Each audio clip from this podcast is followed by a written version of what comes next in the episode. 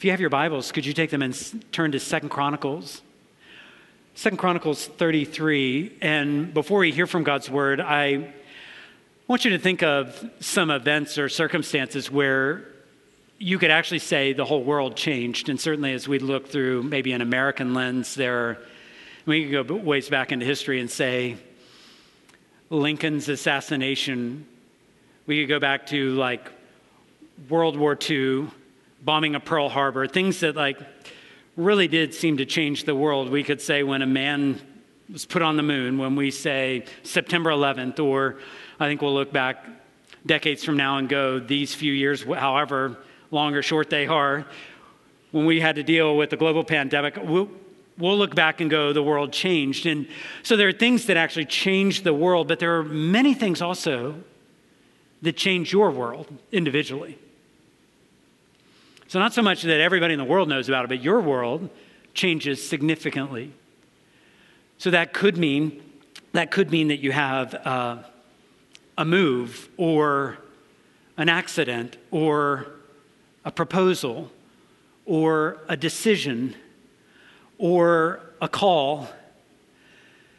And any one of those things in the right circumstances actually could change the rest of your days here on earth. I say that because the passage we are looking at today is where a life is dramatically changed. So there's like this hinge point that we're going to see in 2 Chronicles 33, and I want us to listen for that moment when things change. So the character that we're looking at is Manasseh. He's Hezekiah's son. We looked at him last week. We're transported into time to 600 BC. Around that time, we're going to hear an event that changed things dramatically. So I'm going to ask Jamie Casalca to come read. She's going to begin reading in verse 1 of 2 Chronicles 33 and read to verse 13.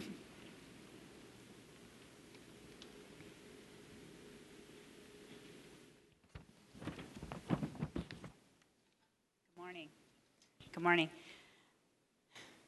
Manasseh was 12 years old when he began to reign, and he reigned 55 years in Jerusalem. And he did what was evil in the sight of the Lord, according to the abominations of the nations whom the Lord drove out before the people of Israel. For he rebuilt the high places that his father Hezekiah had broken down, and he erected altars to the Baals and made Asherah, and worshipped all the host of heaven and served them. And he built altars in the house of the Lord, of which the Lord had said, "In Jerusalem shall my name be forever." And he built altars for all the host of heaven in the two courts of the house of the Lord. And he burned his sons as an offering in the valley of the son of Hinnom, and used fortune-telling and omens and sorcery, and dealt with mediums and with necromancers. He did much evil in the sight of the Lord, provoking him to anger. And the carved image of the idol that he had made he set in the house of God, of which God said to David and to Solomon his son, "In this house and in Jerusalem, which I have chosen out of all the tribes of Israel, I will put my name forever, and I will no more remove the foot of Israel from the land that I appointed for your fathers, if only they will be careful to do all that I have commanded them, all the law, the statutes, and the rules given through Moses." Manasseh led Judah and the inhabitants of Jerusalem astray to do more evil than the nations whom the Lord destroyed before the people of Israel. The Lord spoke to Manasseh and to his people, but they paid no attention. Therefore, the Lord brought upon them the commanders of the army of the king of Assyria, who captured Manasseh with hooks and bound him with chains of bronze and brought him to Babylon. And when he was in distress, he entreated the favor of the Lord his God and humbled himself greatly before the God of his fathers. He prayed to him, and God was moved by his entreaty and heard his plea and brought him again to Jerusalem into his kingdom. Then Manasseh knew that the Lord was God. Thank you, Jamie, for reading. Did you hear that moment when pride turned into humility, when Manasseh says in the Bible, he humbled himself greatly before the Lord, and things changed. We're going to live in Manasseh's world for a little bit. We're going to go kind of before that moment We're going to look at that moment and then what happened after. As we're introduced to Manasseh, what may stun you? I mean, the first at least 10 verses there of Manasseh's life that Jamie read, you just see the wickedness that results from Manasseh's pride. I don't know where it went, like where it got off track with Manasseh. It says that he started ruling when he was 12 and ruled for 55 years, but at some point in time, I don't know whether it was one point in time or a gradual decline, but at some point, Manasseh's heart goes so far away from God and he is very wicked. At some point in time, I want us to look and kind of focus on that pride piece of things, because at some point he got so proud that he thought he controlled everything. At some point he got so proud he thought he controlled everything. Where do I see that? Well, he assumes he has the powers of life and death that are in his hands. I say that because in verse 6, it tells us that he offered his sons in the fire like a ritual pagan sacrifice. So he is literally controlling the life and death of his family members. And in a wicked ritual, he takes their life. I say that also because his pride in thinking he controls everything. Because the parallel passage in 2 Kings 21 says this about Manasseh. Moreover, he shed much innocent blood till he had filled Jerusalem from one end to another. Pride, so much so to the degree that he thinks he has control over life and death. This isn't some clumsy politician that has, sorry policies that he can't, really get anything moving. This is more like a brutal dictator. We would be right in reading that name and think of Pol Pot or Saddam Hussein or Chavez. I mean, we would do well to think of this not as just he had his flaws, but we would do well to recognize this is a brutal, evil person. Not only did he think he had control over life and death and was glad to exercise that authority, but Scripture also says that he acted as if he could determine his own identity, despite the fact that he is in the long line of kings like David and Solomon. He turns his back on them, despite the fact that God had spoken to Moses and given laws and statutes, rules, and to govern God's people. He turns his back, creates his own identity, won't even walk in the ways of his father, but turns his back on those, and basically is saying to Hezekiah, to David, to Solomon, to Moses, I will not take my identity from you. I will create my own. I am that much in charge. I control everything, even who I choose to be. You see the pride of Manasseh. He is so proud also that he determined, he could obtain guidance on his own terms.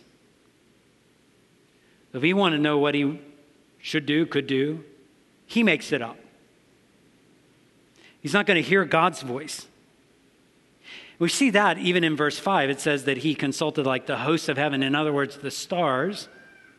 He looks to the stars, because when you do that, you actually move what is moral, what God has said, what is right, what is wrong, and you move it to very, very impersonal categories. So I can play the look at the stars game and determine its luck or fate or the fault in our star. I mean, we can play those games and go we're really, it's destiny, and that's just the way it all goes.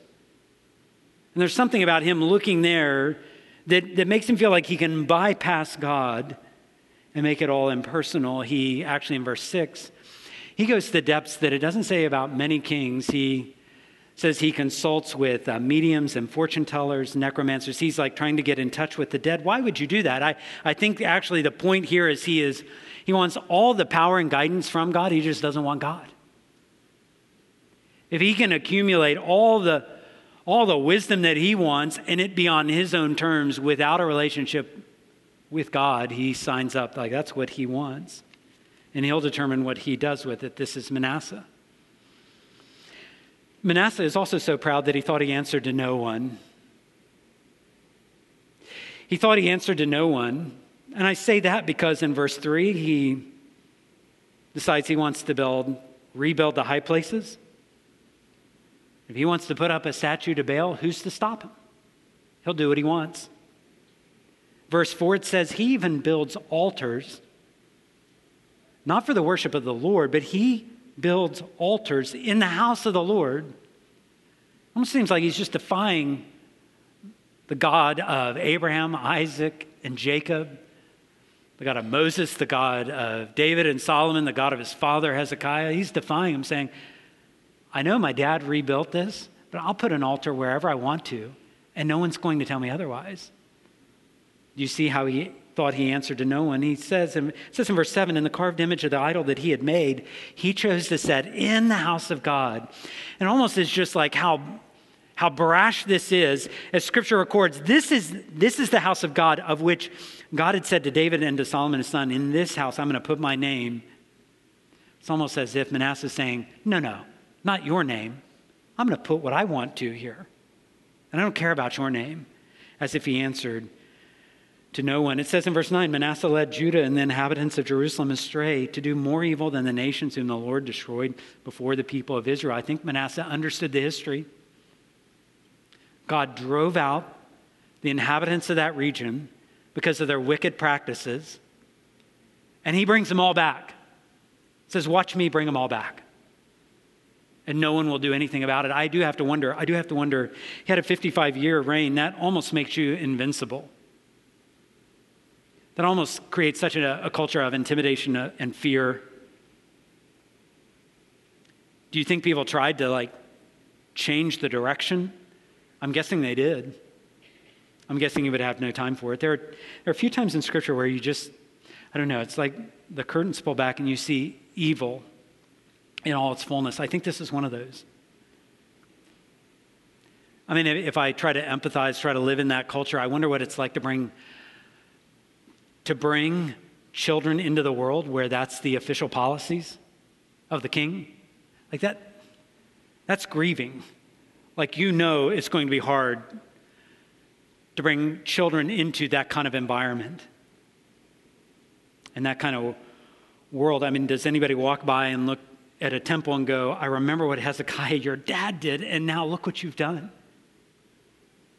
Do you know how much abuse happens when there's just no restraint?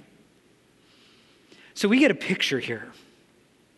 And if you've been in churches much, I mean, if you've heard messages much, you kind of probably have an idea and you go, I'm tracking where this is going. You're going to make comparisons between where Manasseh is and where we might be. And are you going to try to compare me? I mean, my defenses go up. Are you going to try to compare me with this wicked king that we've just read is like the worst of the worst of the worst of the worst? It's very tempting when I read, I'll be honest, it's very tempting when I read a passage like this for me to pull out the this could never be me card. I just want to play that. That seems like the right play for me because I go, I mean, seriously, I don't think this could ever be me. I have no temptation to stop by a fortune teller on my way home after church today, and I'm guessing not many of you do.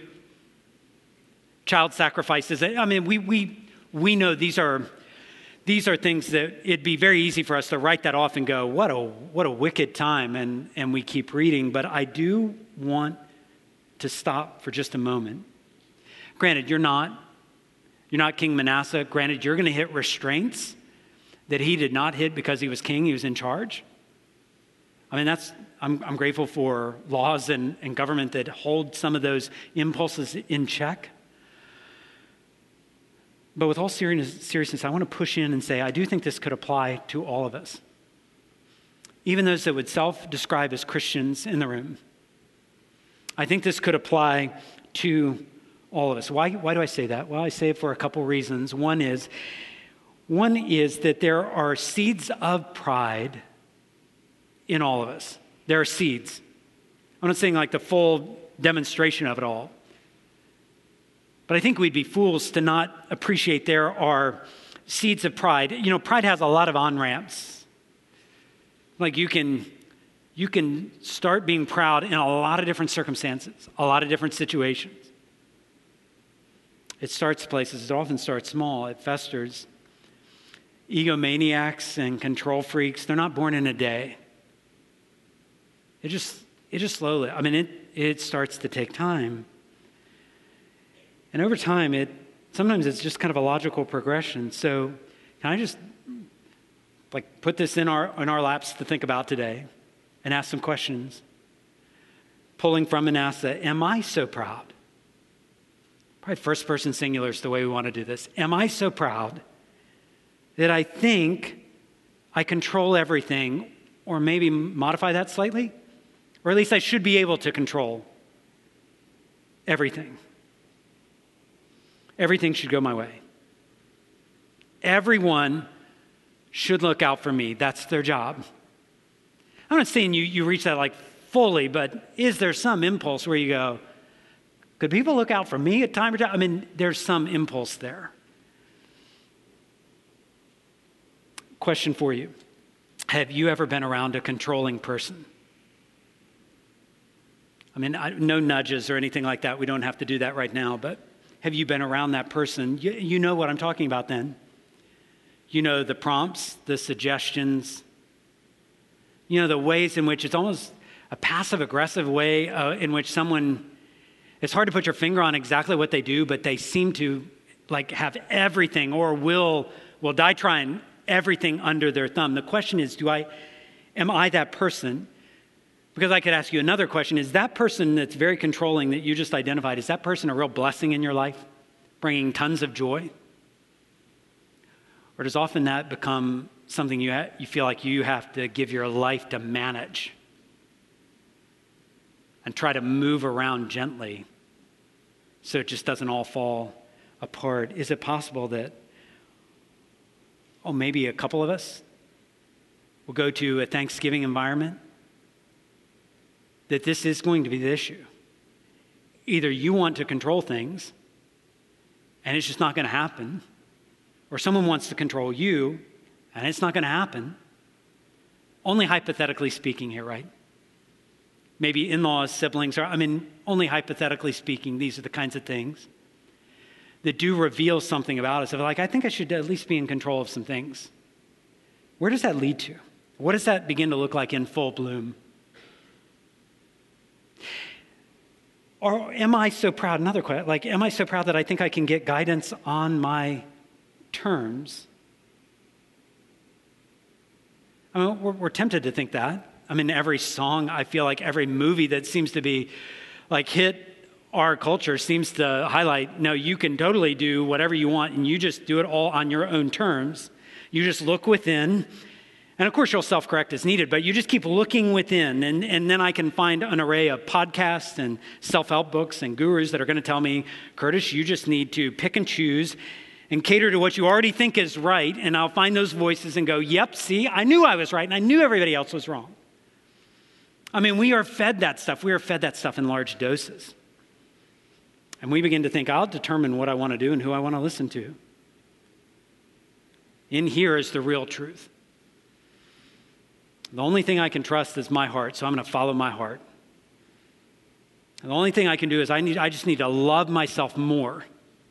And I need to trust myself more. And every answer I'm ever going to find is right here inside of me. I'm going to trust my feelings, and I'm not going to let anyone else change how I feel. Because my feelings are just 100% determinative of what is right. I mean, this is, again, I exaggerate, but there's a version of that feels, man, that feels like really good for a while. And can easily, if I'm not careful, can easily govern a ton of things in my life. I may not be at mile marker 350 on that road, but I may be at mile marker 10, 15, going, yeah, it seems right to me. I don't know, I should have to listen to. Is it possible that I'm so proud that I think I answer to no one? Is it just possible I think like no one can tell me what to do? I make up my mind that I'm right. Maybe in some twisted way, I even think God is mainly there to validate my decisions. And on off the off chance I can't control the universe, he better be at my disposal to help, or what good is he? I mean, I'm not saying anybody like formally writes that down as their life code. I'm saying a lot of us operate that way. And so when I think I answer to no one, I have a hard time accepting that anybody would label me a sinner. I mean, surely. Who is anybody to label me that if I don't answer to anybody? Do I ever really think I deserve that label? And so I determine I will never change. And I will also label myself as a victim, so I never will have to answer to anyone. And I will also cut out all the toxic people in my life. I'll label them as toxic so that I can arbitrarily go, I don't have to listen to you. I'm done. And no one's going to tell me, like, love my neighbor. No one's going to tell me to do that. Deny myself. Why would I want to do that? No one's going to tell me that. Forgive my enemy. I'll live how I want, and everyone else can just deal with it. Again, I'm not saying you're all the way down in that. I mean, if I lived that way 100%, it would be miserable to live with any of us like that. But I am saying, aren't there seeds? I mean, I do believe there are seeds in that. Little seeds that grow into big, ugly things. And before I jump on a high horse and go, you see all these bad things in the world, and you look at just how bad the world's gotten these days, and I feel like I could go there pretty easily and actually make a pretty compelling case for the world has gotten pretty bad. I don't know, it's always been this way. I'm guessing it has. Nothing new under the sun, but it would be very easy for me to take that like high horse position of like, look at how the world's all messed up. But you know, sometimes pride can be covered. Sometimes pride comes with a religious costume. It struck me, I mean, even this morning, it just seemed so real to me this morning, recognizing how long I've been a Christian, how long I prayed, how long words like God and faith and love and salvation have been part of my vocabulary. How easy it would be. The longer I'm a Christian, I don't know, it's almost like it dawned on me, the more easily I could use spirituality, Christianity. It's almost like covering a costume for what deeply is pride. So I could take the rules in Scripture that I want to emphasize, downplay the ones that I don't want to emphasize because I don't really do those. I could take the ones that I follow pretty well and I could take those and emphasize those, and I could depersonalize any sense of the presence of God. I mean, we could still sing the songs, but I could kind of depersonalize, put God at a little bit of a distance, or I could just use him as a club to belittle and harm others and only exalt myself. I say that's possible because this is exactly what Jesus encountered. And I just think we need to realize it. It should like be very, very sobering to us. That it wasn't really in the form of a Roman dictator all the time that Jesus encountered pride. But if we put it in modern day terms, it was Bible teachers. It was seminary professors. It was pastors. I mean, those were the people where Jesus encountered the most pushback, the most pride. People so proud. You remember this, right? People so proud that they thought they could control everything. They could control the Sabbath and what an individual would or wouldn't do on the Sabbath, even for someone's good. Someone that thought they could control miracles. How dare you do a miracle? Like, I'm in control here, and we don't do that. I mean, these were the people that constantly were pushing back against Jesus. People so proud that they determine who's going to be forgiven and who's not. People who will receive mercy and people who won't. People who are righteous and people, they thought they were the determiners. Oh my goodness, if they thought that, is there not some chance that that could grow in my heart the longer I'm a Christian? Some ugly form of that. Could that be lurking there? I mean, again, Jesus encountered people so proud that they thought they had such confidence in their understanding of God's guidance that when the Son of God showed up in person and spoke, you know what they said? I read it this week again. They said, "You're demon-possessed. You're a liar. We know where other people come. We don't know where you come from. You have nothing. We don't need your words. We don't need the Spirit of God. We've figured it out. And so you need to be quiet." Imagine the Son of God being told that. These were people so proud they thought functionally they answered to no one. So much so that they hang God in flesh, they hang him on a cross and think they've done the world a favor. And do they go back and Like, what's for dinner? Got rid of that problem. Now Jerusalem can settle down. It's sobering. It's sobering that we could be so steeped in religious practices and words, and we could find a few Bible verses at our disposal, sprinkle them in, twist them a little bit, and still be so saturated with pride and arrogance.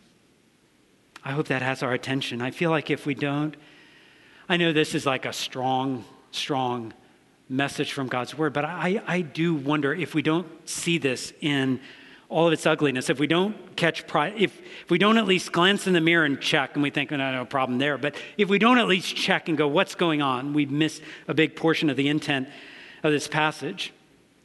So let's check. I mean, are we proud? Are we Manasseh? Our own little version of that. The good news about this, because so far all I've given you is bad news.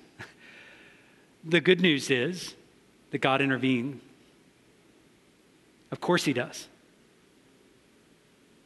The good news is that he looks at people who are broken, alienated, disturbed, and wrong. And there's moments where he says, enough's enough. You see it in verse 10. He doesn't just have people guess. He tells them what's wrong. He speaks. We'd all be better if we just responded, whatever you say, Lord, you're right, I'm wrong. But notice verse 10, he speaks. I mean, this is God's grace.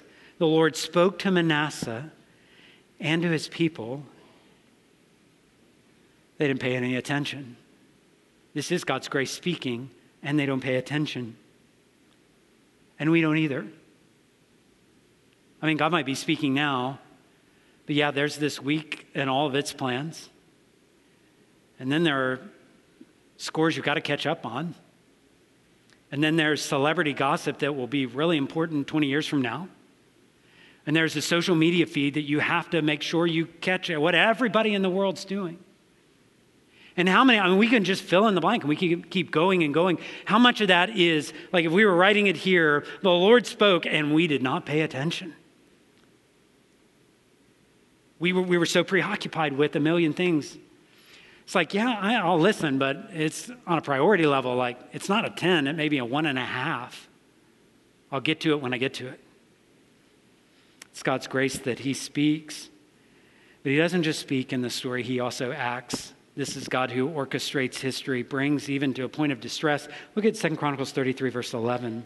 So following that they paid no attention, therefore the Lord brought upon them the commanders of the army of the king of Assyria, who captured Manasseh with hooks and bound him with chains of bronze and brought him to Babylon. Manasseh feels pain.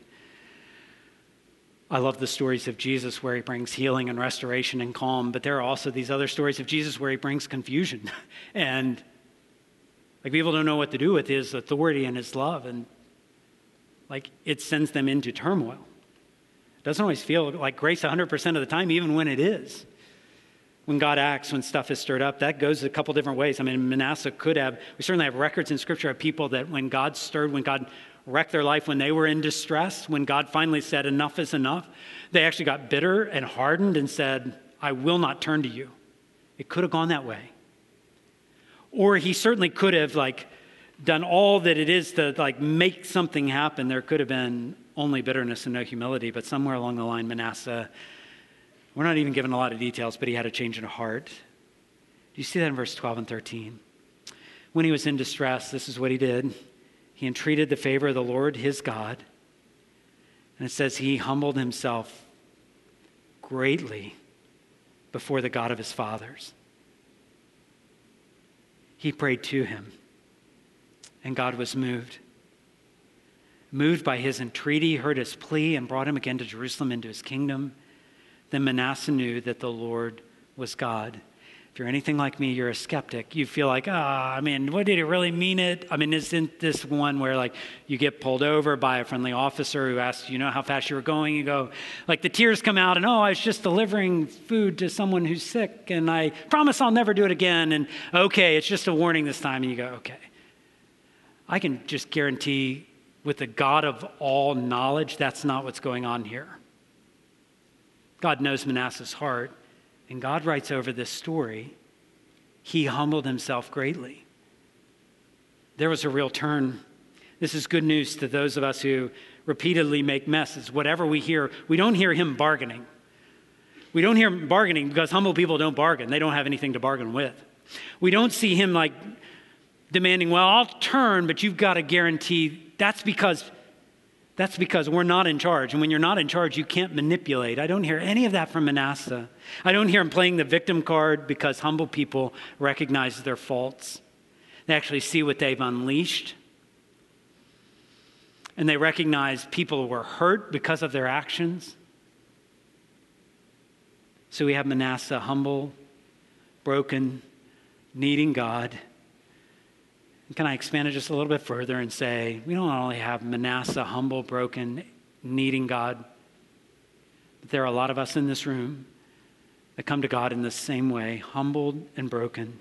Today isn't about God beating you up or beating you down. Today we hear the word from the Lord that God resists the proud, but gives grace to the humble. It's weird when people humble themselves in Scripture, it's like stories get uncomfortable. This one does. I mean, how does Manasseh not experience all the torment and judgment he should have? Like, why does he get grace? There are all these situations in the Bible that do make us feel uncomfortable because it's like, you know, there's a moral Pharisee in the Bible who is proud, and so he tries to trap Jesus, and yet there's also this Zacchaeus who has a track record of financial oppression, and he humbles himself and walks away saved. Who deserved that? How does this work?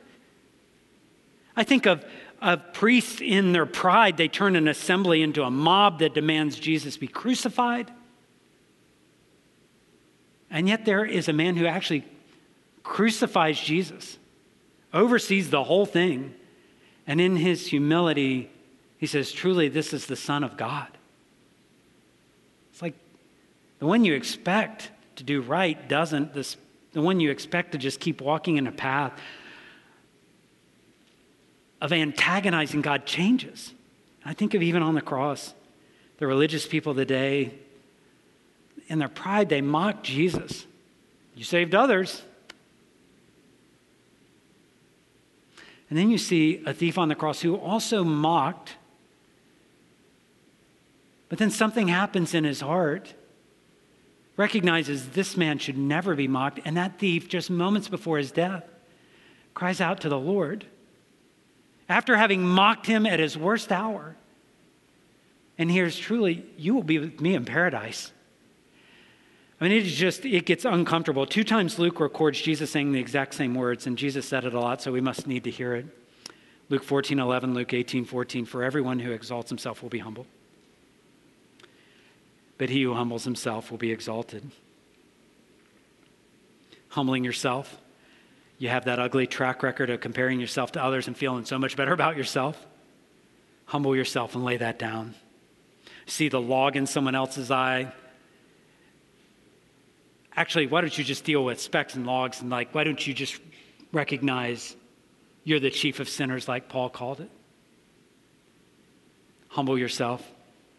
You feel the need to be always in control. Lay that down.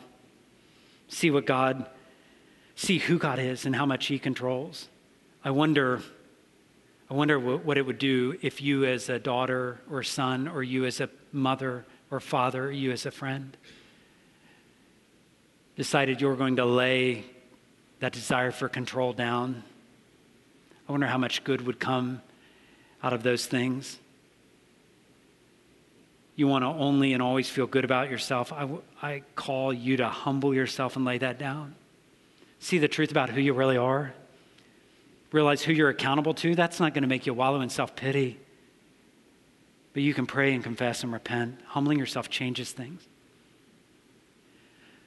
I will say God brings distress sometimes, and that just, like, we have no other choice. We either will humble ourselves or not, but there's so many other ways we can humble ourselves. I think when I go to the ocean or look at the Rocky Mountains, that's a pretty humbling experience. You look at the beauty of God's creation and you think, I didn't deserve this view. I didn't deserve the ability to take this in. You have someone give you a gift and you know you didn't deserve it. And they just gave it to you because they care, because they love you. Or you have someone confide in you. You walk away from a conversation where you go, they didn't have to open their heart to me and be that vulnerable. But it humbles you. You're like, who am I to deserve that? But thank you for sharing that. Or someone is patient with your mistakes. Despite you being you, they love you, and it's humbling. But there is the greatest humbling of all. The greatest humbling of all means that you come to the realization that there is one who is equal with God the Father and had really no cause to humble himself. Could have stayed exalted, being praised in heaven for eternity. Yet Scripture records these words, he humbled himself and became obedient to death, even to the point of death on a cross. And it is humbling beyond measure to know that was for you. That was for you. And it's not even as if he just wanted to spare your soul. But how humbling is it that it goes far beyond that? He actually doesn't just spare your soul, but in humbling himself, going to the cross, he makes you his friend, not an enemy. How humbling is it that he gives you a mission and a life's purpose? And so you actually, with days that he gives you, are able to use your time to give him glory, to make him look bigger. You're able to use your time to make others' lives better. What an amazing, humbling privilege. This is humbling. The question that you ask is like, who are we? Who am I? What could I have ever done to earn that? What could I ever have done to deserve that? That's why 1 Peter 5, we just need to hear it loud and clear, and this is how we'll close today. Peter says, clothe yourselves, all of you, with humility toward one another, for God opposes the proud, but gives grace to the humble. So humble yourselves, therefore, under the mighty hand of God. At the proper time, he may exalt you. The stakes this high. Really wise to evaluate here. We're not playing games. It's really wise to turn and repent and humble. If God is speaking to you, it's really wise to open your hands and receive grace instead of what you deserve, instead of what I've earned. So can we do that? Can we turn to the Lord right now? Father, you know how this passage needs to do work in our hearts. You know where our pride needs to be devastated, where we've got a religious costume on, where we sing the songs and go through the motions. But you know where we can be a jerk. You know where we can be controlling. You know where we don't like our world altered in any way. You know where we think we always know what's right and best. And so, Lord, we're asking you to do an uncomfortable work. We don't want to be the people that heard you speak and we paid no attention. So, Father, make our church, make all of us here humbled before you. And we're grateful that we have a model. If you showed mercy on Manasseh, you will show mercy on Curtis. You will show mercy on Ogletown. You resist the proud, but you give grace to the humble. Pour out your grace as we're reminded of your love. We ask this in Christ's name. Amen.